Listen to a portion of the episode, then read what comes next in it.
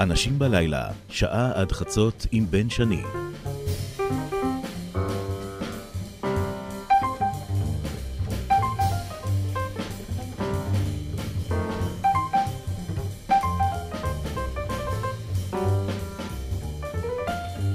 לילה טוב אנשים בלילה, לילה טוב עדינה בר שלום. לילה טוב. מה שלומך? עייפה. כן, ברוך היום? השם. כן, אנחנו עובדים קשה, אבל זה בסדר גמור. אנחנו זה. אומר מי? אני, הצוות של המכללה, התלמידות שעכשיו לקראת בחינות, אנחנו סוף שנה. תופסים אותך כך בסופו של החודש הזה, שהוא... אני, אני מניח שאת... על עוד... איך נגיד, עדי אופוריה? אי, אי אפשר אה, להתכחש לזה, לא? אה, אני לא כל כך הייתי באופוריה חוץ מאשר יום העצמאות ומוצאי יום העצמאות. ואז באמת חשתי את התחושות האלה שכולם דיברו עליהן קודם. גם ביום הבשורה, נקרא לזה כך, גם אז הרגשתי באופוריה, עם עצב שדקר בי בלב, שאבא לא, לא זכיתי שאבא יהיה איתי. אבא זכה בעצם, שתהיה לו בת, שתעשה דברים שיצדיקו קבלת פרס ישראל. אה, אבל אני לא זכיתי שהוא יהיה איתי, לצידי, ישמח איתי, אה, יגיד לי כמה הוא שמח בשמחתי. לזה לא זכיתי. אבא שאת מדברת עליו, ושדמותו, אני מניח, תשרה על כל הרעיון הזה, וגם שרתה על, על יום העצמאות האחרון שבו הדלקת משואה וקיבלת את פרס ישראל, הוא הרב עובדיה יוסף, זכר צדיק לברכה. כן, שהלך לעולמו בתחילת השנה. בשלישי לאוקט... לנובמבר. אני מביט בך, ואיך שנכנסת לאולפן והתיישבת, אני רואה את הדמיון. כן, אני הבת הבכורה. אז אי אפשר שלא יהיה דמיון. זה גם, זה הפנים, זה, זה גם המשקפיים, אותה מסגרת אה, מרובעת. ומה עוד שאנחנו לא מכירים, מקרי. מה עוד שאנחנו לא מכירים יש לך ממנו? אה, התמדה, ראייה רחבה. אה, זה הרבה, לא? כן. כן, אני גם- לא מסתכלת רק על מה שקרוב אליי. אני מסתכלת על כל מה שקורה בארץ, אה, קצת בעולם, אה, במה אני יכולה להשפיע, ותמיד הוא חשב במה הוא יכול להשפיע. אבל תדברי איתי בקטנות, באותם דברים שבתוך המשפחה מזהים, באיזשהו עלי- תנועה, באיזשהו אינסטינקט דומה. זה הליטוף ולהיות שם כשאתה צריך, כן? תמיד, הוא היה אדם מלטף? מאוד. אתה ראית איך הוא נגע באנשים, כן. לא רק במבט. אני חייב לומר שאפילו זכיתי לקבל סטירה. אה, כן. אתה רואה? אני אספר לך על המעמד, אני יותר מספר לך עכשיו. אה, לפני אה, ארבע שנים כן. אה, ביקשנו, ולהפתעתנו קיבלנו... למה. הפתעה? מה? כולם אומרים לי שהם מופתעים שהוא מסכים לקבל אותם. אבל הוא אהב בני אדם. כן, אבל אותי הוא קיבל עם מצלמות טלוויזיה. בסדר גמור. אצלו בדירה, כן, ברחוב הקבלן, כן. נכנסנו לשם כדי לצלם אותו על שולחן העבודה שלו, יושב ועובד, וזו הייתה, אני חייב לומר לך, אה, התחושה שלי, שאני רחוק אה, מהעולם הזה כחילוני, הייתה לי התחושה הכי קרובה שאני יכול לדמיין אותה לקדושה. כן.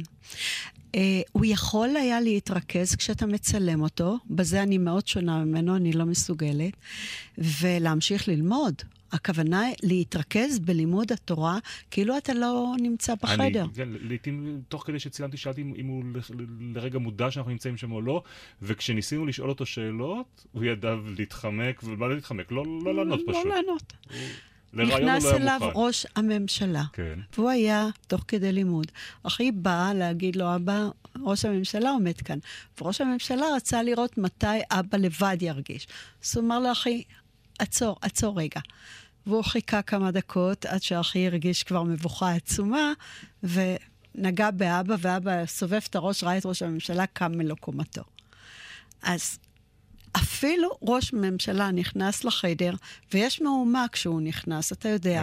אנשי ביטחון אנ- נוספים. אני לפעמים עומדת עשר דקות, עמדתי.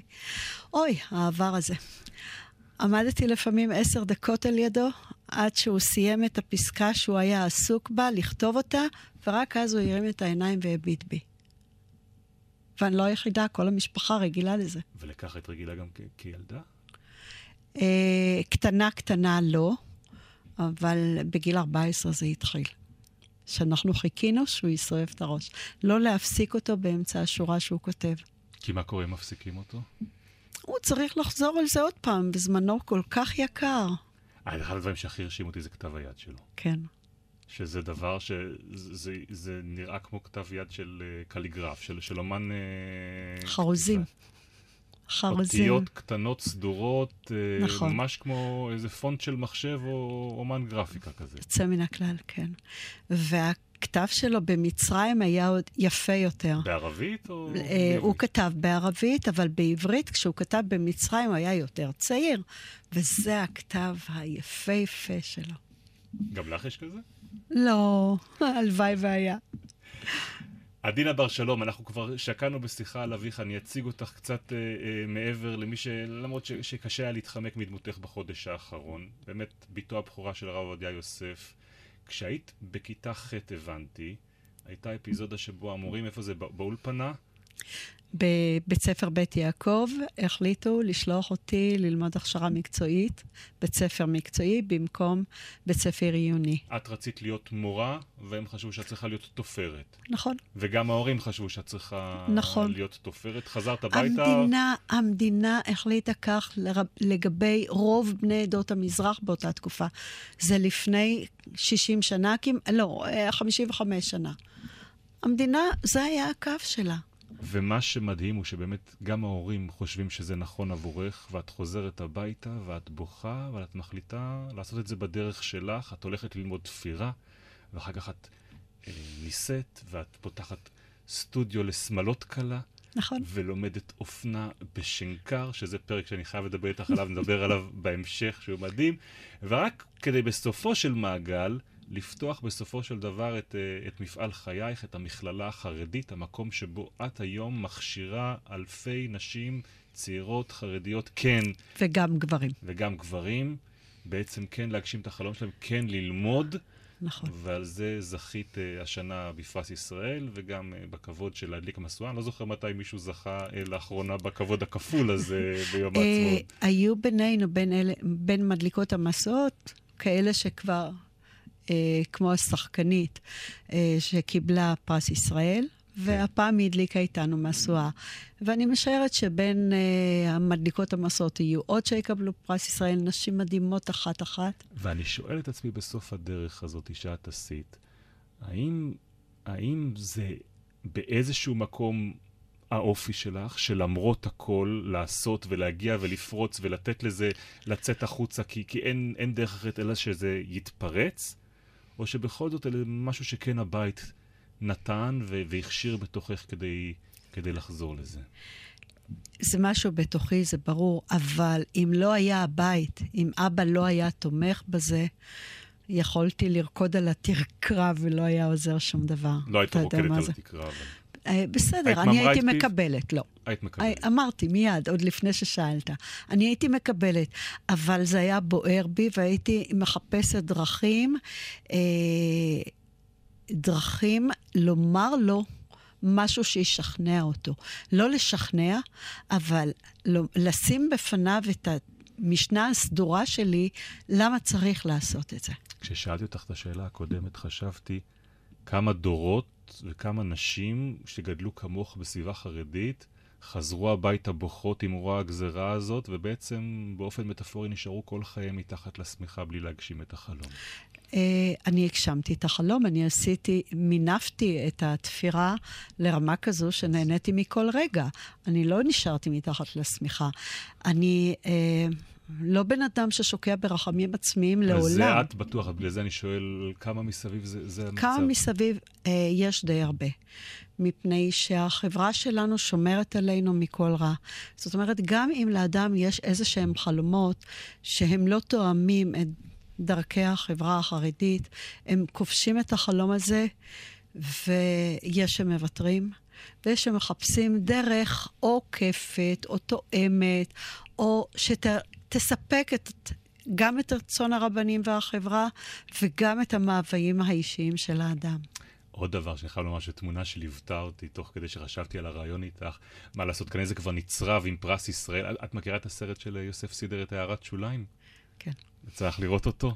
לא, לא ראיתי, אבל ראיתי קטעים ממנו. שמעת את הסיפור. כן. אז האמת שהתמה של, אה, של אב ובן, אה, אולי נדבר גם עליה, אבל אני שאלתי על רגע הבשורה. על הרגע שבו את התבשרת שאת מקבלת את פרס ישראל. איפה, איפה זה תופס אותך? זה התחיל ערב קודם עם הדלקת המשואה, שפלטתי, אוי, אבא! ונעצרתי והתקשרתי לבעלי. ולמחרת זה היה בדיוק אותו דבר, אבל אז כבר הזלתי דמעות. מי צלצל? שר החינוך. ידעת שאת מועמדת?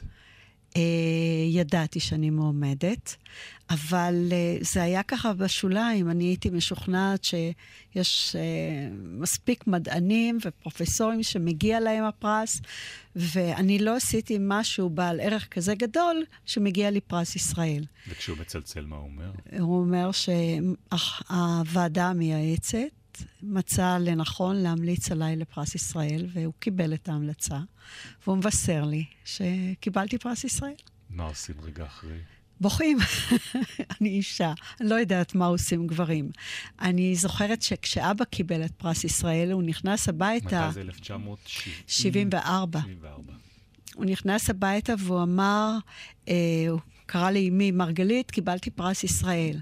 והיא אה, עשתה כפיים וקראה לנו וחילקה סוכריות. אה, עשיתי משהו קצת דומה.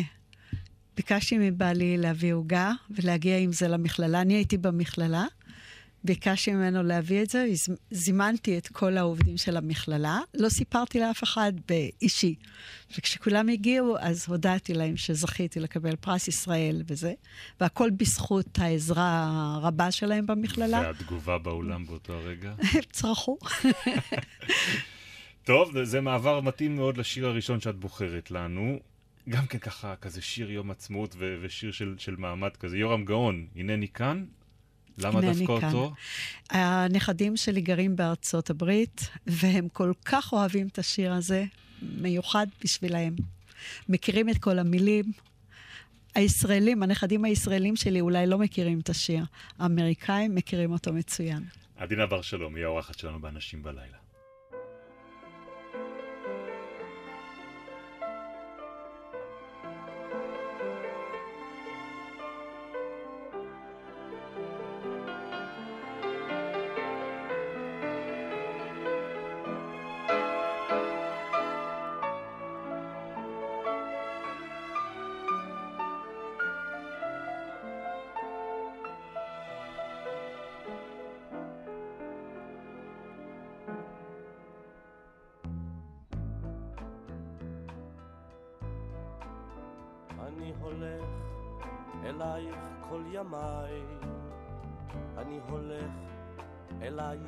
מסונבר, האבנים פוצעות את כפותיי, אבל אני איני מרגיש דבר. אני חוזר מארץ לא זרועה, מושיט ידי ללטוף את שערך, הנני כאן, אך כמו יונה פצועה, אני נופל תמיד מול שערך. הנני כאן, כמו ציפורים חגות, הנני כאן, מביט מן הגגות, הנני כאן, כמו אבן בגדר, כמו סלע, כמו באר.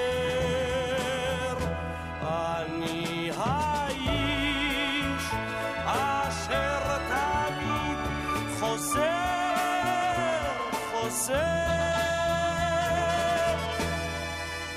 אני חוזר באלף גלגולים, אני נזיר בין מלך וקבצן, ובלילות בבכות השועלים, אני חולם וארבח בו בזמן.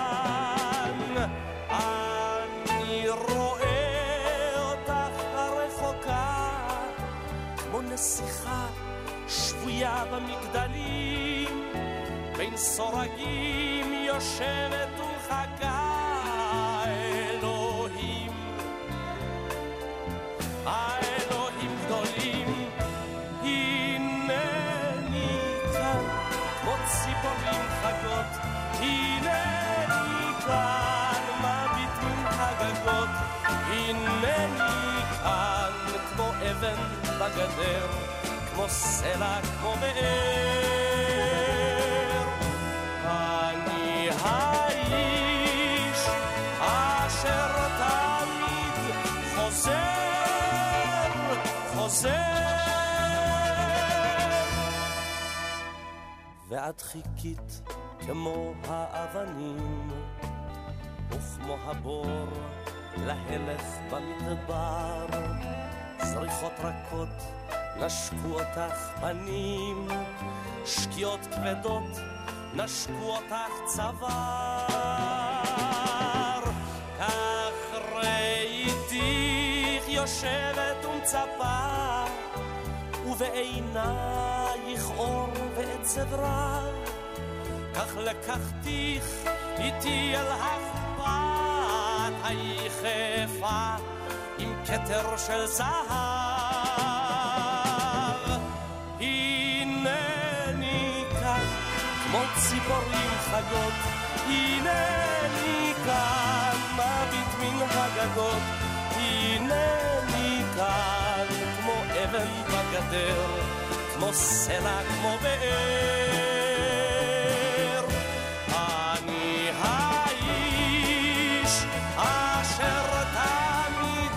חוזר, חוזר.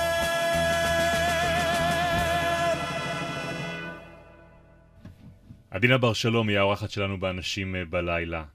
את זוכרת משהו ממצרים? לא הרבה, אני זוכרת אה, את אימא בוכה הרבה, שם. שם. היא התגעגעה למשפחה שלה. מתי בכלל אה, נסעתם? זו הייתה תקופת המלחמה, מלחמת העצמאות. ירדנו ב-47' וחזרנו בשנת 1950. בת כמה היית? אה, כשנסענו שנתיים, חזרנו חמש. אז ואבא אני בעצם יכולה נוסע לזכור. לשם כדי להיות מה, רב ראשי אה, בקהיר? ראש ישיבת פורת יוסף שלח אותו לכהן כסגן הרב הראשי שם, הרב עזרא עטיה, והרב הראשי לישראל, אז הרב עוזיאל. שניהם שלחו אותו. אה, הוא היה אמור לטפל בכשרות, היה אמור לטפל אה, אה, בעדה, להגביר את שיעורי התורה, והוא עשה את זה עד כמה שהוא יכול, ואחרי שנתיים וחצי חזרנו לישראל. וזאת צריכה להיות תקופה סופר מתוחה, אה, סופר הקמת מדינת מתוחה. ישראל. נכון. אה, לי היא זכורה כחוויות, לא כרצף, בכל זאת ילדה קטנה. אז החוויה של הזריקת אבנים של הערבים, אנחנו גרנו בקומה חמישית, והם הצליחו להגיע עד קומה חמישית עם האבנים. אה, כנראה בקלע או משהו, אנחנו לא הבנו איך הם מצליחים. אה, פחד, היה פחד. אה, יש תמונה שלי ושל אחי במצרים, כשההורים יצאו לאנשהו, והמון רדף אחריהם, ואז הם נכנ... לא ידעו מה לעשות. חנות של צלם, נכנסו והצטל... והצטלמו עם שני הילדים, אני ואחי. מה רואים על הפנים שלהם? פחד, בהלה. אנחנו לא הרגשנו, באמת היינו מדי קטנים בשביל להבין את זה. איפה למדתם שם? לא הספקנו עוד. הייתם קטנים. רק כשהגענו לארץ, כן. אני זוכרת את השוטרי חרש שליוו את אבא, אני זוכרת את התלמידים של אבא, את הטיול לגן החיות, את הטיול לפירמידות. כן, יש לך אתה מראה מבין שם? איפה זה... כאילו- כן, יש גם תמונות שאני... חזרת לשם? לפירמידות מאוד רציתי, רק לא הסתייע, מה לעשות? אבא היה פעמיים. באמת? אבא היה במצרים פעמיים. הוא ביקר את מובארק וביקר...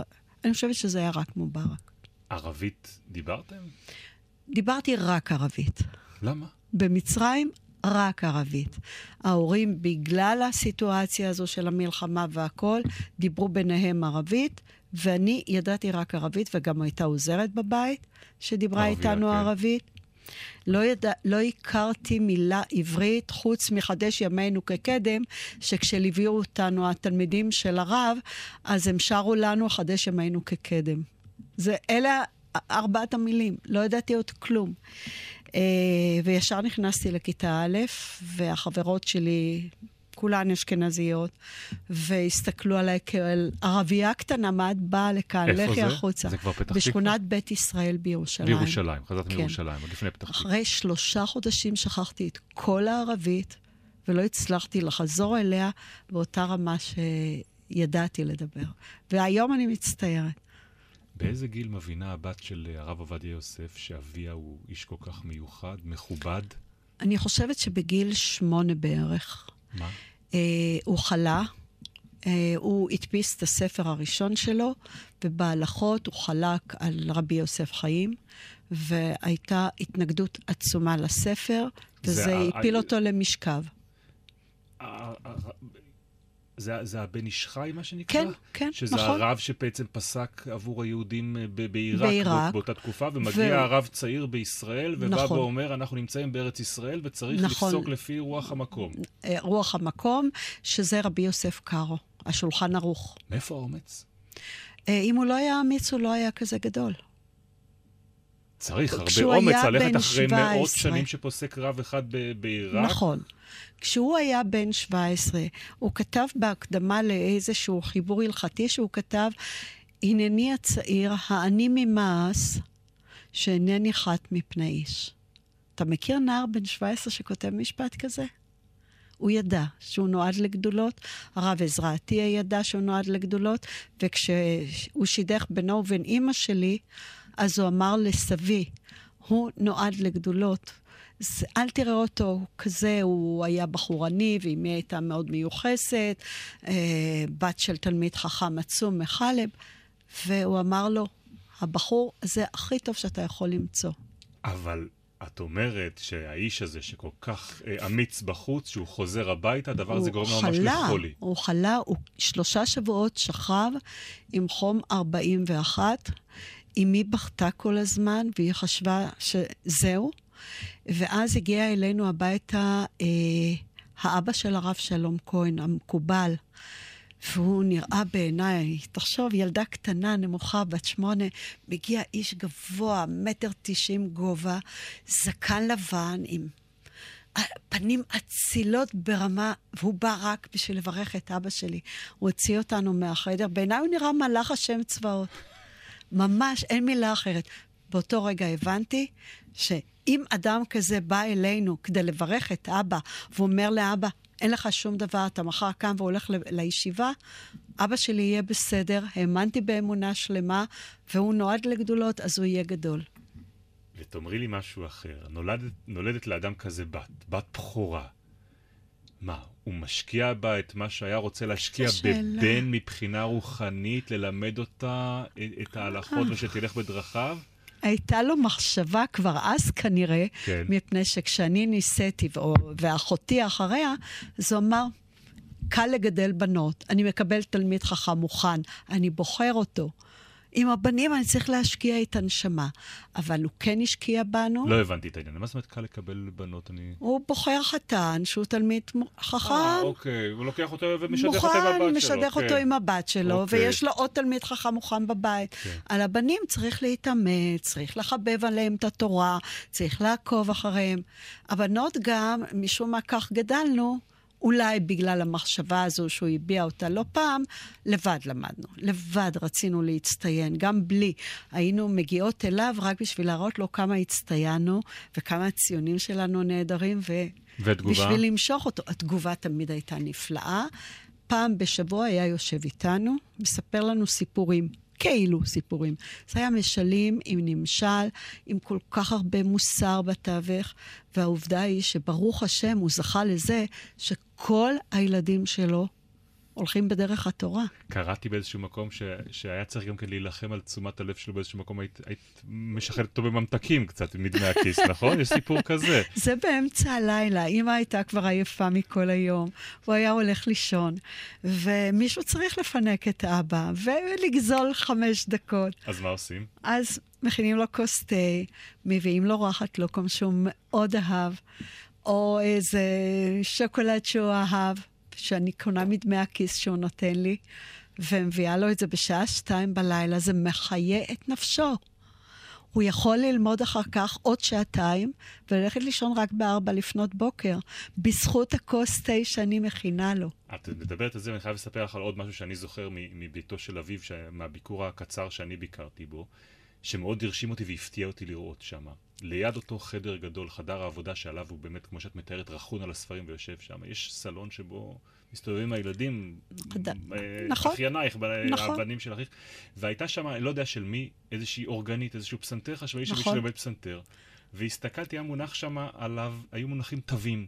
נכון, תווים של השיר הללויה של ליאונרד כהן. כן. ואמרתי, אם לבית של הרב עובדיה יוסף מגיעים גם לפעמים צלילים כאלה במקומות כאלה, כנראה שהפתיחות היא הרבה יותר גדולה ממה שאני הייתי מסוגל לחשוב. זה לא רק עניין של פתיחות, יש מצווה לגאול את המוזיקה הזו. הוא גם שר את כל השירים של עבד אל-והאב, ואום כולסום, ולילה מורד, והוא גם, לפעמים גם אה, ניסה את כוחו בפיוט. לחבר לשירים האלה, למוזיקה הזו, לחבר מילים בעברית, מילים קדושות בדרך כלל, לא בדרך כלל, תמיד. אה, הפיוטים האלה, אני קוראה להם פיוטים, אבל הם בנויים על השירים של עבד אל-והאב. ואת, מה מהעולם מבחוץ מגיע אלייך? מה בספרים, אה, בתרבות? אני בהתחלה את השירים החסידיים, לימדתי אותו, והתנאי היה שהוא ילמד אותנו שיר אחד ואנחנו אותו שיר אחד, וכך אנחנו חיים בתוך כל העולמות. האשכנזי והספרדי והקלאסי והעולם, מוזיקת עולם. ספרים? הכל חי בשלום. זה לא היה יוצא דופן באותה תקופה שהבנות של בית יעקב החליפו ספרים בספרייה בבית העם. ויכולות לקרוא כל ספר יכולנו שנמצא שם. לקרוא כמעט כל ספר שמצאנו על שם. מה גדלת? אה, על מועדון הספר הטוב כמובן. אוקיי. אה, הוא, כשהוא ראה אותנו משחקות, כאילו מתבטלות, תראה, כאילו, ילד לא, תמיד משחק. הוא אמר, תקראי ספר, את תלמדי ממנו משהו.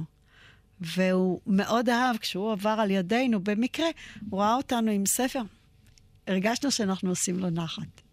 ובאמת, אני מנסה לחשוב על המעבר החד מזה, וממי שכל כך חשובים לה הספרים, למקצוע הזה שמייעדים לך תפירה. איך זה היה לרחון על מכונת התפירה? אה, בגיל 14 לא כיף כזה גדול. אבל בגיל 20, כשכבר התפרנסתי מזה, למדתי גם לאהוב את זה.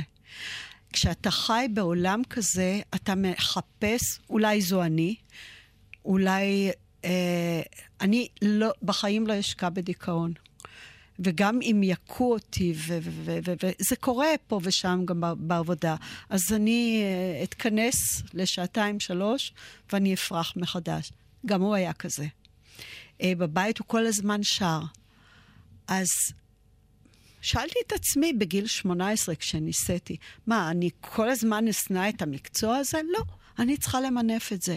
אני צריכה למצוא דרך ללמוד עיצוב וללמוד איך נהנים מהדבר הזה. זה לא רק להחזיק מחט ביד בלי היצירתיות שבעניין. ולכן, אפילו לפני שהלכתי לשנקר, לשנקר הלכתי אחרי גיל 30. היצירתיות שבתפירה מילתה אותי כזה סיפוק, אני גם מציירת. ועשיתי את כל הדברים בשמחה כזו גדולה, שלא הרגשתי לרגע צער, שאני כאילו לא נמצאת במקום שרציתי. ניתבתי לעצמי את הדרך, ושמחתי בכל רגע ורגע בחיים שלי. עדינה בר שלום היא האורחת שלנו באנשים בלילה, והשיר הבא, אם דיברנו על שירים, את מבקשת שרית, את שרית אה, חדד, כשהלב בוכה? כשהלב בוכה. אבל uh, בשיר הזה זה גם שמע ישראל. אני נכנסתי uh, עכשיו, לפני כחודש, לוועד החינוך של שר החינוך. והמטרה שלי היא שכל ילד בישראל ידע מה המשמעות של שמע ישראל. שהוא ידע מה מחבר אותו לשורשים שלו, כמה יהודים נהרגו על קידוש השם כשהקריאה שמע ישראל בפה שלהם, כמה שמחות יש לנו כשאנחנו קוראים שמע ישראל, מה המשמעות של שמע ישראל בחיים שלנו. אז אם ללמוד את זה דרך השיר של שרית חדש, זו דרך טובה מאוד. מצוין.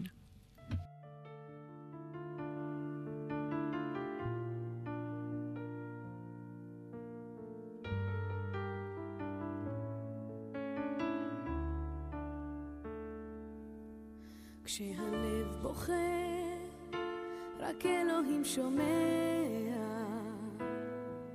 הכאב עולה, מתוך הנשמה. אדם נופל לפני שהוא שוקע בתפילה קטנה חותכת הדממה שמע ישראל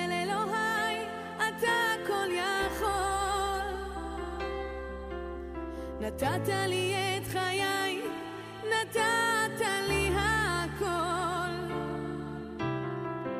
בעיניי דמעה הלב בוכה בשקט. וכשהלב שותק הנשמה זועקת. שמע ישראל אלוהי עכשיו חזק אותי אלוהי עושה שלא אבחר הכאב גדול ואין לאן לברוח.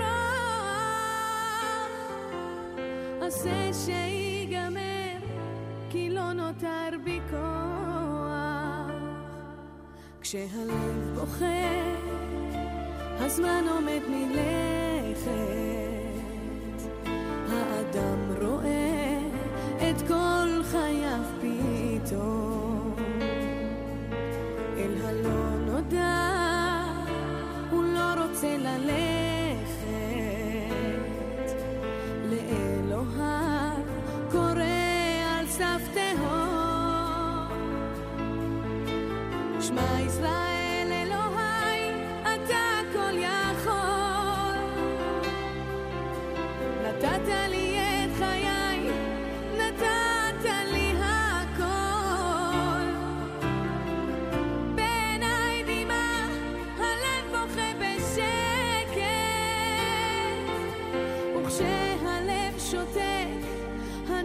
הנשמה זועקת? שמע ישראל אלוהי עכשיו אני לבד. חזק אותי אלוהי עשה שלא אבחר. הכאב גדול ואין לאן לברוח. עשה שיגמר כי לא נותר בי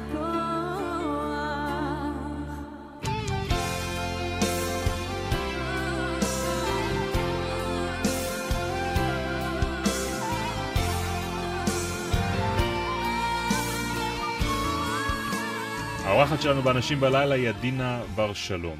יש פרט בביוגרפיה שלך ש- שאני חייב להבין אותו. איך אחרי שמונעים ממך אה, ללמוד אה, פסיכולוגיה, אומרים לך שאת, שאת לא יכולה ללכת לפסיכולוגיה באוניברסיטה, והלימודים, דיברנו על זה שבמקום לימודים שולחים אותך ללמוד אה, תפירה. איך את מגיעה ללמוד בשנקר אופנה?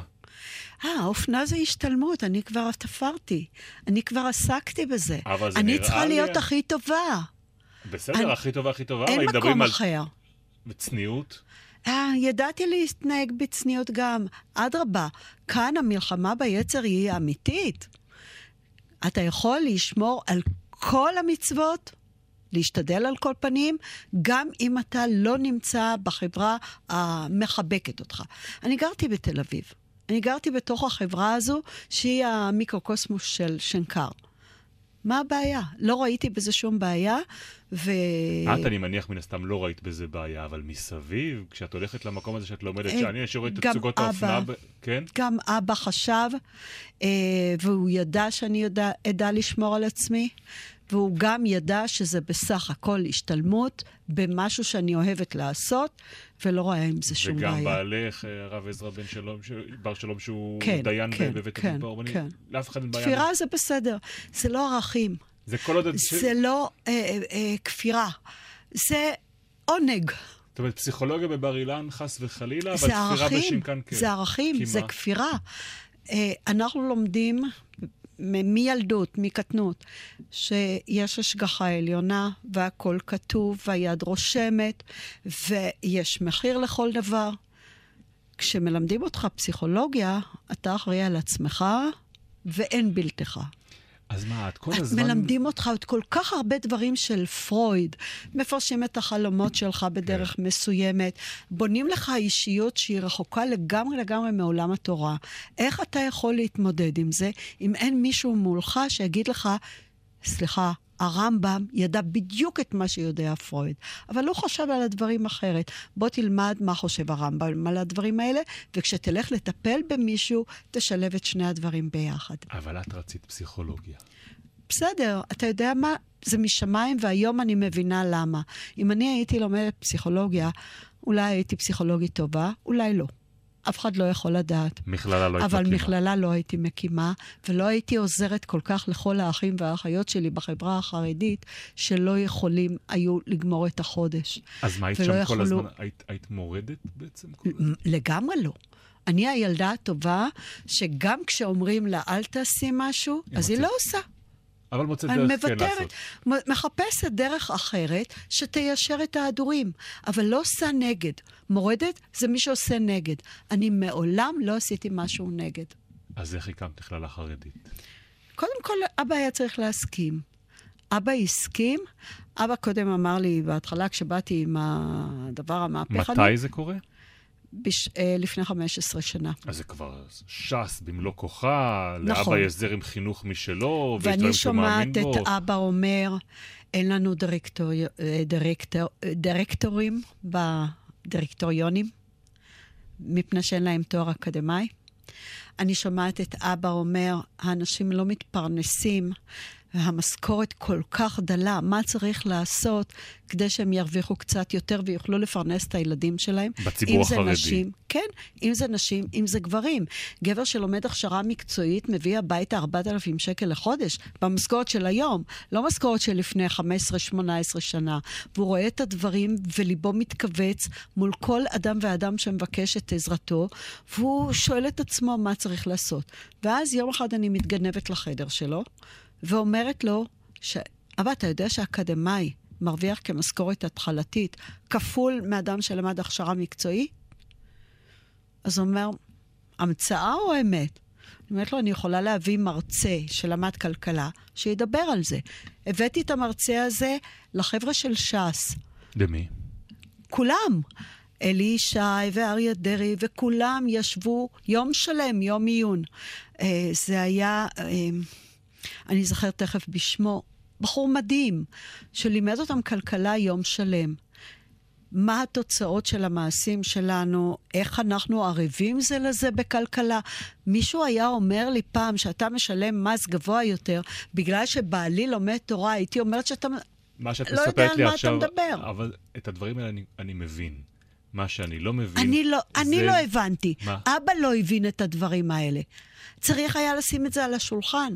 צריך היה להגיד לו, צריך להביא לימודים אקדמיים לחרדים, כדי שהם יוכלו להשתתף ולהיות חברים בדירקטוריונים. הם לא יכולים להישאר מחוץ למערכת. ומול איזה התנגדות את אה, מתמודדת? אה, הוא שקל. הוא לא אמר לי לא.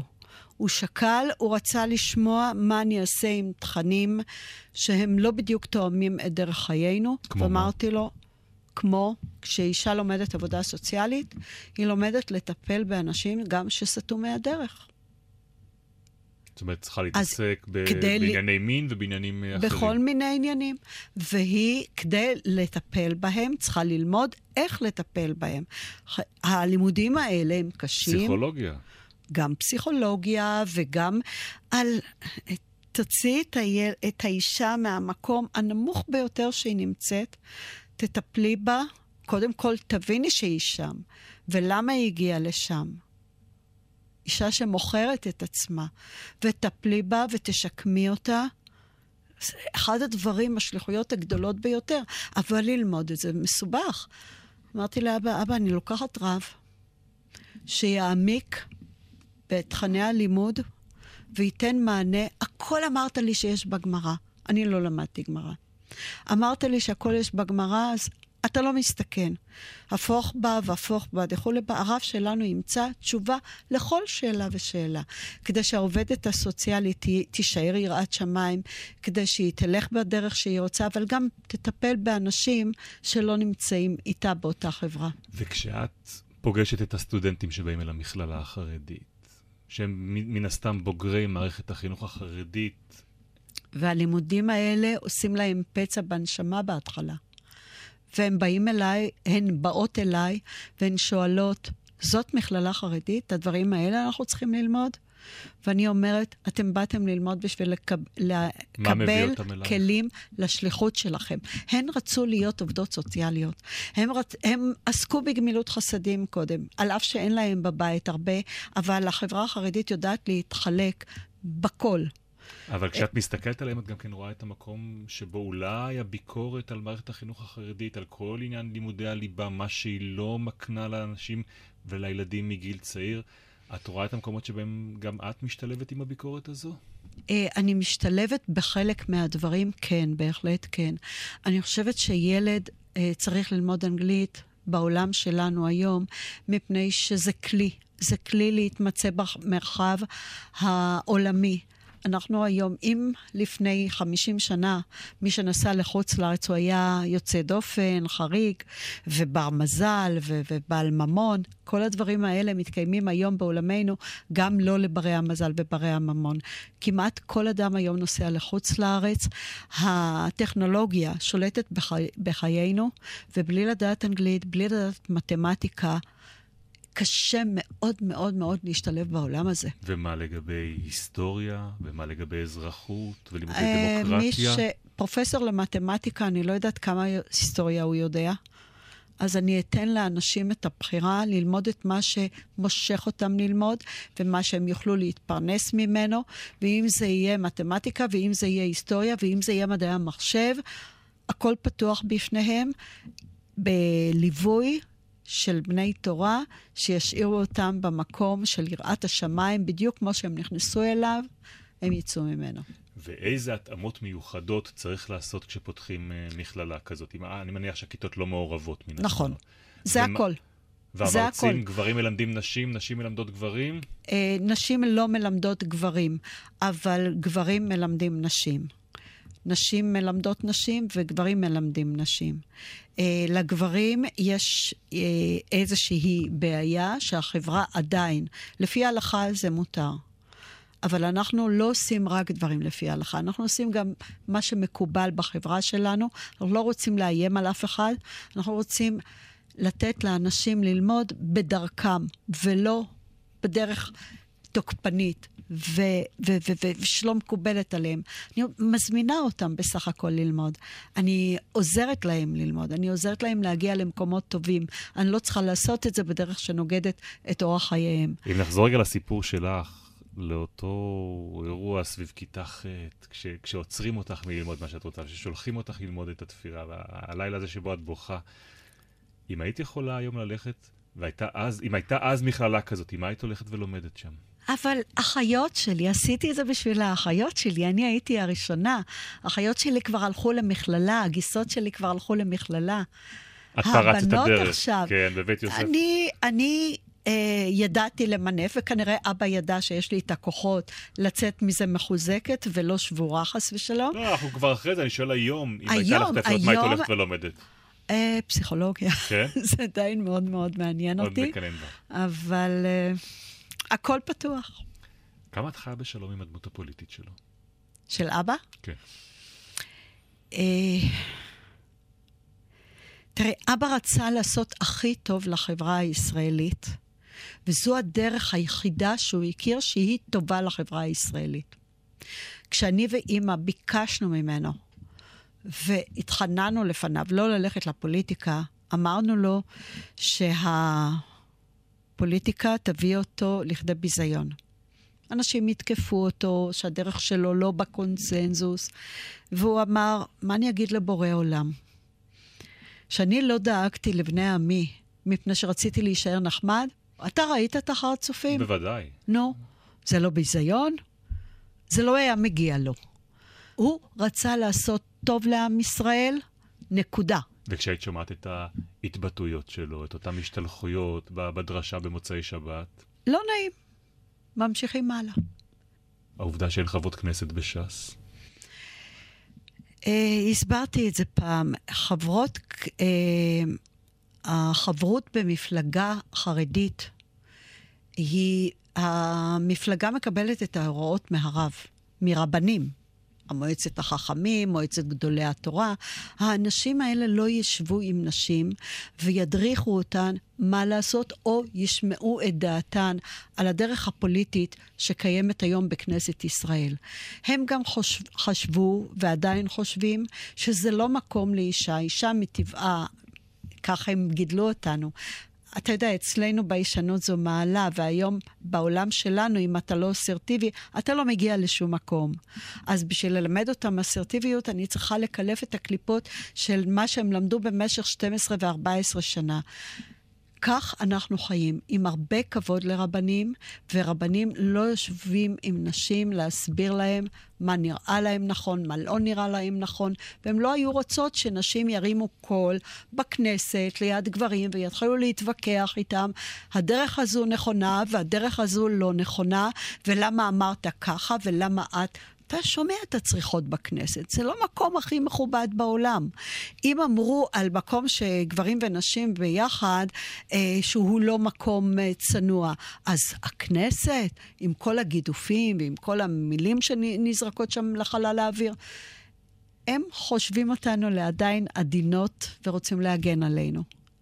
וזו הסיבה שאין נשים ולא יהיו נשים במפלגות החרדיות. אבל הביקורת, בסופו של דבר אולי הכי, הכי גדולה כלפי uh, תנועת ש"ס, היא שמה שהתחיל בהתחלה כ- כגוף שצבר כוח פוליטי מאוד גדול ונתן ביטוי לציבור מזרחי שאולי לא היה מיוצג על אותו הזמן, ותמיד שעה תחת חסותם של רבנים אשכנזים, בעצם בסופו של דבר, יחד עם אותם רבנים אשכנזים ומפלגות חרדיות, גררו את, את הציבור החרדי שהלך וגדל בארץ למקום של תרבות קצבאות, למקום שבעצם ילמד במוסדות שבהם מערכת החינוך לא מקנה את כל הכלים להתמודד ולהשתלב עם החברה.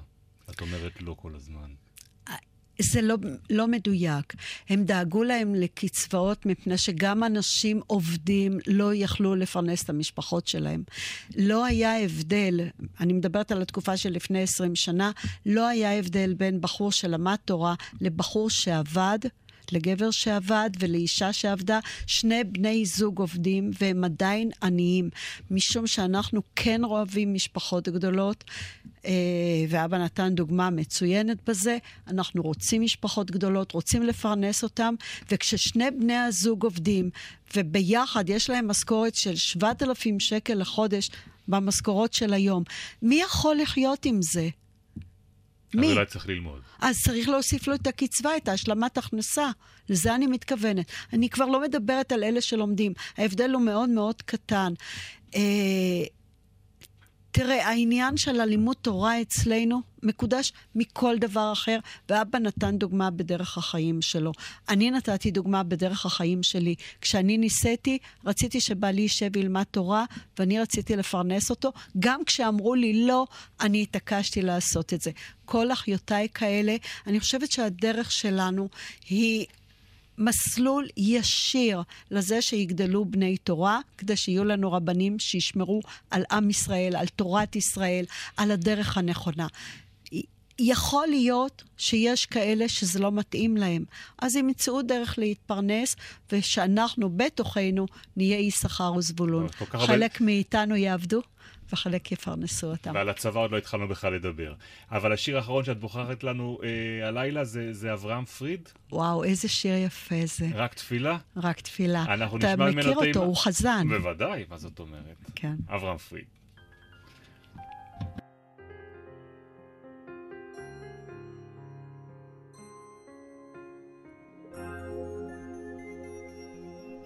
רק תפילה כלי, כלי, שהשמש תעבור עליי, ותראה לי שוב את משעולי.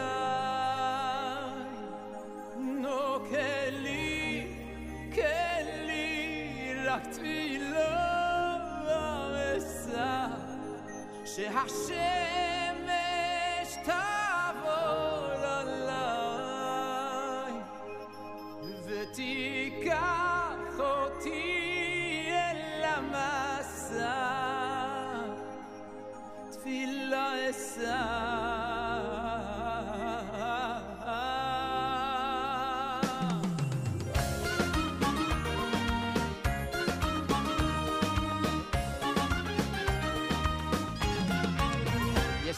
ימים ללא מרגוע, בם לא אמצא לי נחמה.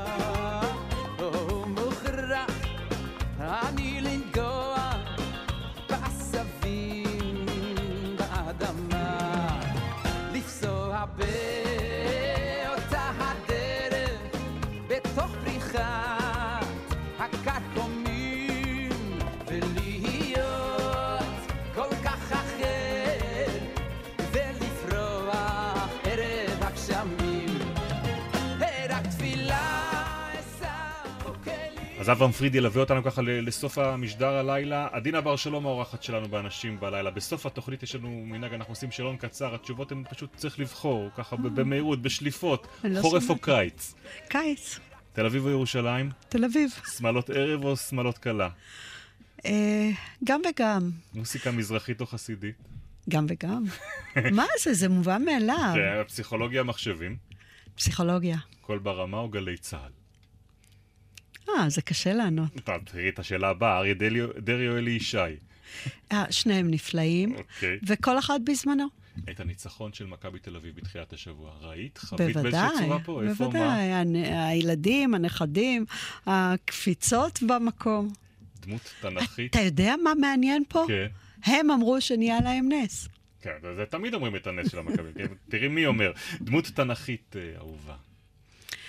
דבורה הנביאה, אה, ירמיהו, תיאטרון את רואה? לפעמים, מה הדבר האחרון שראית? הרבה זמן. הרבה אני- זמן. כן.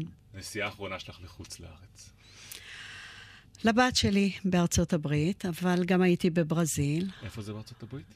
בניו יורק. הבת שלי גרה בניו יורק, מה הם עושים שם? אה, בעלה הרב של הקהילה, בעלה אמריקאי, הגיע לארץ ללמוד, להתחזק, ולקח לי את הבת שלי.